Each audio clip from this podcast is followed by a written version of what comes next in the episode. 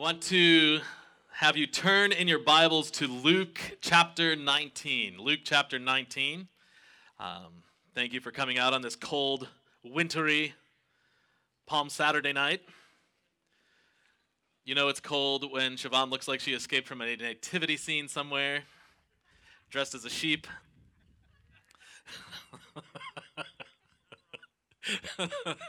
and the rocket stove makes another appearance. It's how we welcome our guests as we pour smoke into their faces.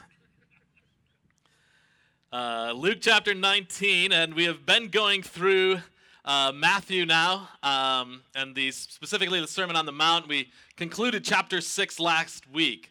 And all through the last four weeks, as we've talked about uh, Matthew chapter 6, we keep going back to uh, where Jesus is telling them the eye, verse 22 of chapter 6, the eye is the lamp of the body. If your eyes are healthy, your whole body will be full of light. But if your eyes are unhealthy, your whole body will be full of darkness. If then the light within you is darkness, how great is that darkness? And in one of the weeks, about four weeks ago, we talked what is it to actually view or to try to see the world as Jesus sees the world, or as we say, an eternal view, because it is very easy for us to get wrapped up in when it talks about our eyes being dark or how we view things, it means that we will see things in an earthly perspective.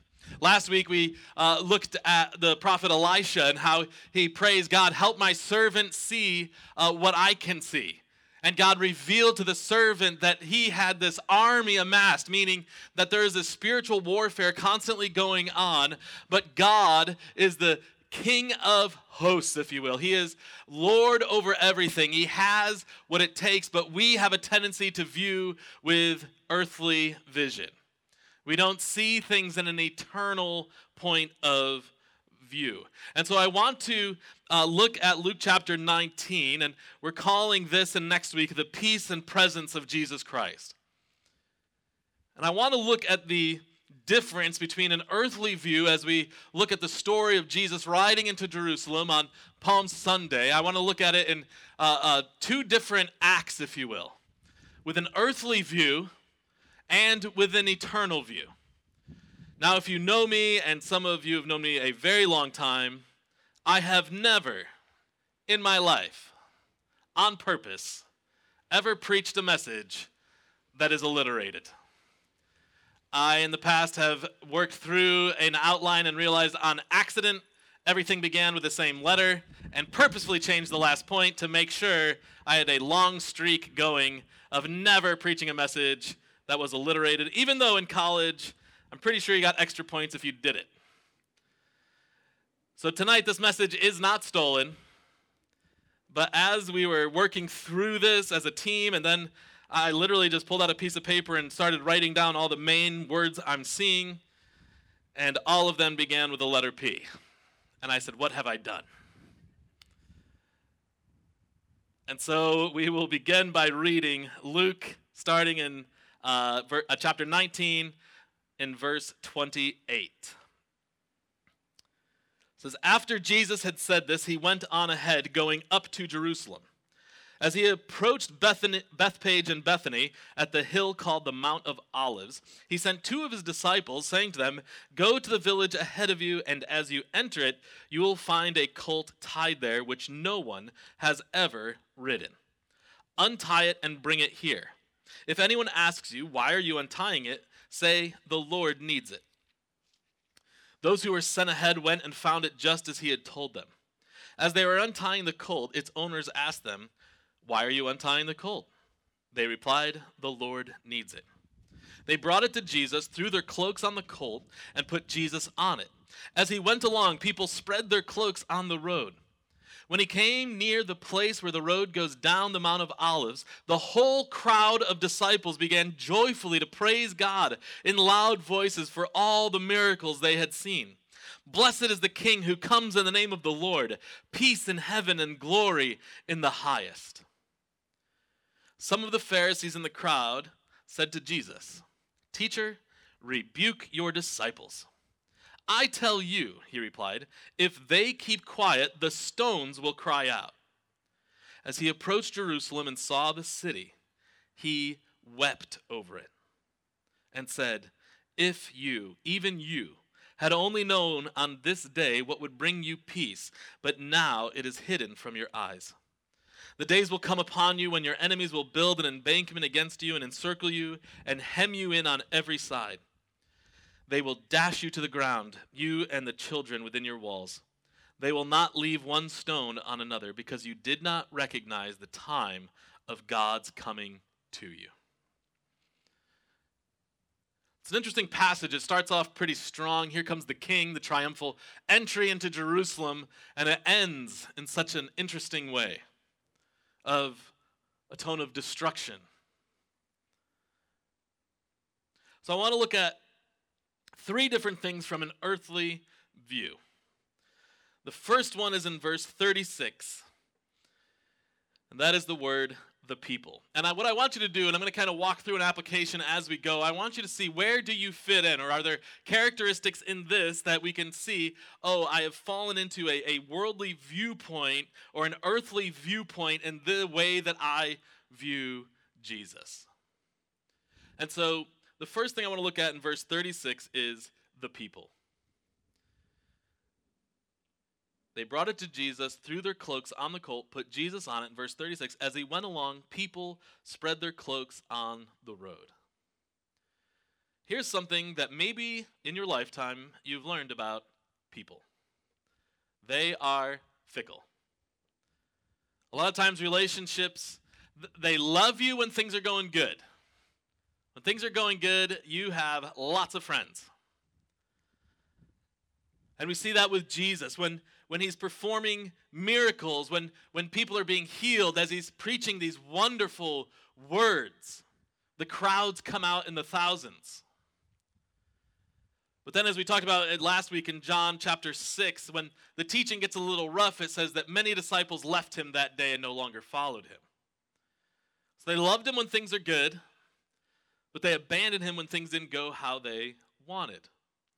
The people love to be entertained. A couple years ago, we talked about the three trials of Jesus. And when he went in front of Herod Antipas, it's very aware Herod is basically saying, Entertain me. Do some of those tricks I've heard so much about.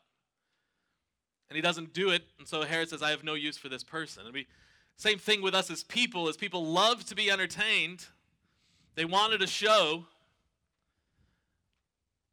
But when the show wasn't happening, they walked away. When people loved being healed, there was something in it for them. When Jesus was arrested, they ran. These people are, as we saw in Matthew chapter 9, they're, they're worn out, they're oppressed, they, they're worn out by everyday life. And here was a glimmer of hope for a lot of them. Palm Sunday, they're throwing their cloaks on the ground, welcoming into the city, singing, Hosanna, blessed is he who comes in the name of the Lord, peace in heaven and glory in the highest. Five days later, maybe some of those same people are shouting, Crucify him. And when Jesus is hanging on the cross, the only record is John, his mother, and Mary are there. So, how do we ask ourselves, where do we fit in? How is our relationship with Jesus? Do we love Him when things are going good and run when things aren't going well? Are we in it because we get something out of it, but as soon as it seems like the show's over, we're done? We cry out to Jesus, heal us, heal this, fix this, make this. And if it isn't answered the way we want it answered, we, we go look for it somewhere else. Or maybe you're following, but you are just worn out by everyday life. You're exhausted and you're tired. Church is just another thing that you have to go do. Community group is just another thing that you have to go do. And it's just easier to take the time for yourself. The second P in the earthly view is the place. Here we have Jerusalem in verse 37. It says, When he came near the place where the road goes down the Mount of Olives, the whole crowd of disciples began joyfully to praise God in loud voices for all the miracles they had seen. Now, I am in no way downplaying the importance of Jerusalem. It is called throughout the Bible the center of the world, the center of earth. Uh, this was the chosen land for God's people. And so I in no way am trying to uh, talk about Jerusalem as, as something other than what it's continually called through Scripture. But I want to look at the people that are coming into the city of Jerusalem. This is the Passover week. This was a huge pilgrimage that, that the Jewish people from all over the world are making their way to Jerusalem. But the problem was they were doing all the right stuff, but they were doing it for the wrong reasons. They were going about the motions, but their hearts weren't in it. Their hearts were not actually following God. I don't know if you've ever heard of this, but possibly showing up to the right place at the right time of year because it's tradition, it's what you've always done. Think of Easter at church or Christmas. You're doing all the right stuff, but it's being done for the wrong reasons. The heart's not there, it's just tradition. Everything that we see that was happening, for the most part, it was filled with tradition, but it had been perverted by man's interests and desires. In fact, right after this story, we see Jesus going into the temple and he's flipping over tables. Why? Because what was meant to be this beautiful picture, what was meant to be the court of Gentiles in the temple where the Gentiles could come in and see the glory of God, had been made into conveniences for the Jewish people and had been turned into this corruption where the actual religious leaders were making money off of these oppressed people because it's benefited them. So we have the people in verse 36, we have the place in verse 37, and then we get to verse 39. Some of the Pharisees in the crowd said to Jesus, Teacher, rebuke your disciples. The third P, the Pharisees. The Pharisees were the religious and political leaders of the day. The Pharisees had uh, created laws on top of laws, and they had set themselves up. And we talk a lot about uh, the Pharisees being self righteous, and I realize I, I can get very upset when I talk about the Pharisees until I realize, oh, I'm one of them. That's the reason I find them so annoying is they remind me of me.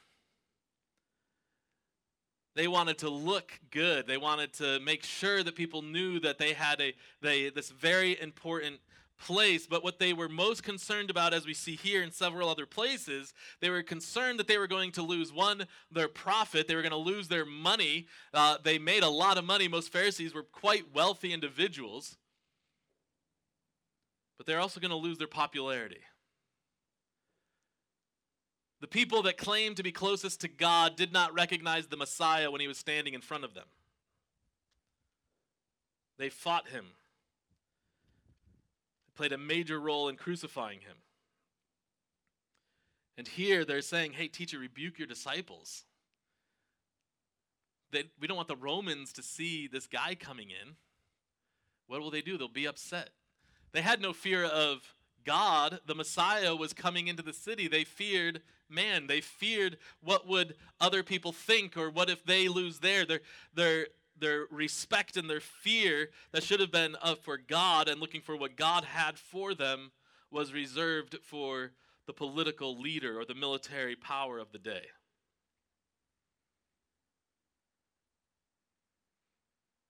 They wanted peace on earthly terms. And Jesus was bringing about peace in eternal terms. So that is the earthly view. Maybe you see yourself in, in one of those, and most assuredly, you can see somebody else that's not you in some of those. Now let's look at the eternal view. What is the eternal view that we see in this story? How do we see the world? How do we look at our surroundings in the way that Jesus does? Number one, in the eternal view, we see the person and work of Jesus. Look at verse 41. As he approached Jerusalem and saw the city, he wept over it.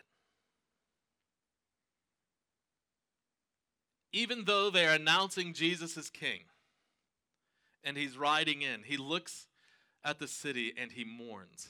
He weeps. This isn't just Jesus looking over the city and one tear coming down his face. In the original language, it's him actually weeping. Being emotional over looking at the city that he came to rescue, the city that he loves, the people that he has spent thousands of years loving and guiding and looking out over them, protecting them, rescuing them time and time again. And yet,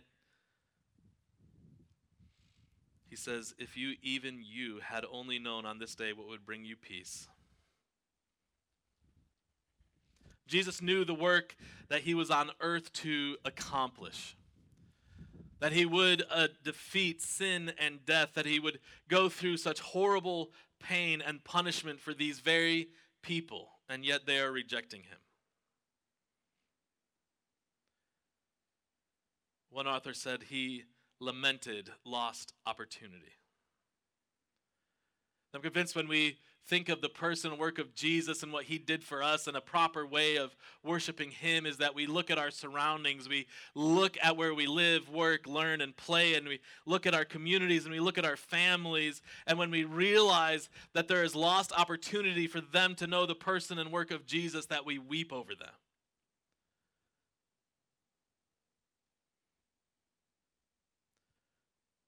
One moment that has always stood out to me several years ago was a presidential election. And I remember afterwards, and one elect, one person was announced a winner, and they went to the news, and there was a pastor's wife on a news channel who was crying because um, her candidate had not won. And at first, you know, it's easy to condemn somebody else, and you're thinking, I can't believe she's crying over this as a pastor's wife. And then I thought, when's the last time that because in my head, I thought, well, when's the last time she cried over somebody who didn't know the Lord that she's close to? And then turned the finger back at myself and said, when's the last time I did that? When's the last time that I was um, uh, visibly emotionally upset because I was saddened at somebody that I loved who did not know Christ? When we understand or when we try to focus and we meditate on the person and work of Jesus and that he accomplished defeating sin and death, that he went through the punishment for us so that we no longer had to, it changes how we view the world around us. It should change that we see the things around us with an eternal view and the fact that people do not know him, do not know the peace, the joy, the love, the forgiveness that he brings.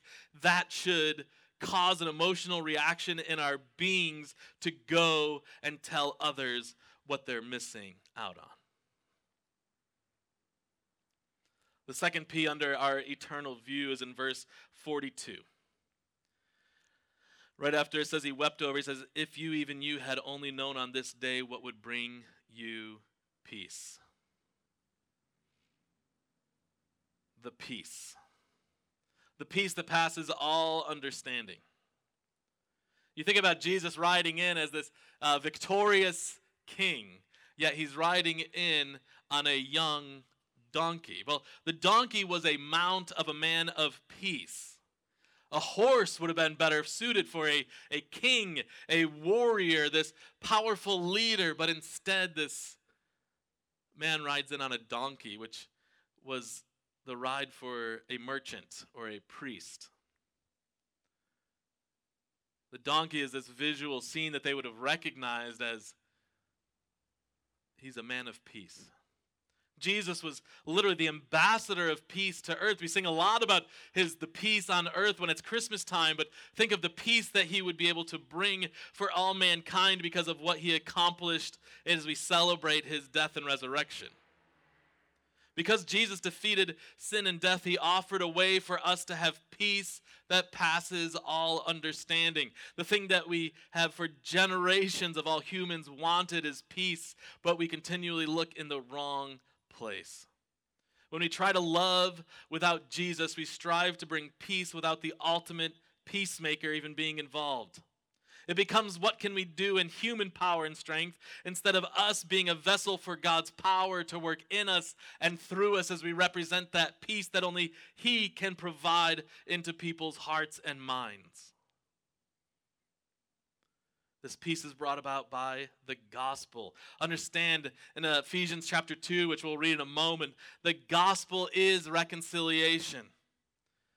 It is man being reconciled to God, mankind who are dead in our trespasses and sins, and God bringing about only because of what Jesus did when he defeated sin and death, what he accomplished on the cross and the empty grave. It is where peace begins and ends. We can only have reconciliation with God and with each other when we are able to understand what was done for us.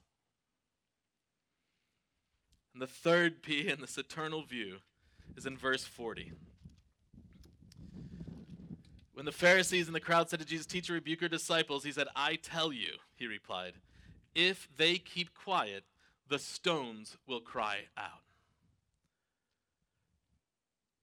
Jesus is worthy of all the praise we can give him. He is worthy of every bit of worship that we could possibly give him. And again, worship is interchangeable with the word serve. Anything that we do, he is more than deserving. It is the praise that he deserves. And I love that when he says, I can make the people be quiet, but the stones and the trees and everything else will cry out. Have fun explaining that one. One of our values at Hope Church is that worship is a way of life. That the way that we live our life should be in constant worship, constant service of this Prince of Peace. How we talk about Romans 12, the entirety of Romans 12 is this beautiful short picture of how we should live as our lives are a complete sacrifice. But then he goes on, you should be part of the local body of believers. And then this is how you go about your life. And so, as we look at worship as a way of life and we read through Romans 12, we should ask ourselves, how then shall we live to properly demonstrate in our lives what it is to have a relationship with the Prince of Peace?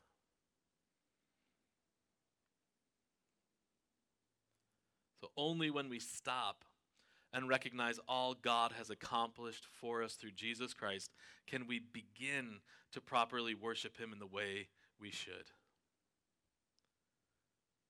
The season when we celebrate Jesus' triumphant entry and death and resurrection should be a call to us to stop and examine where our worship truly is being placed.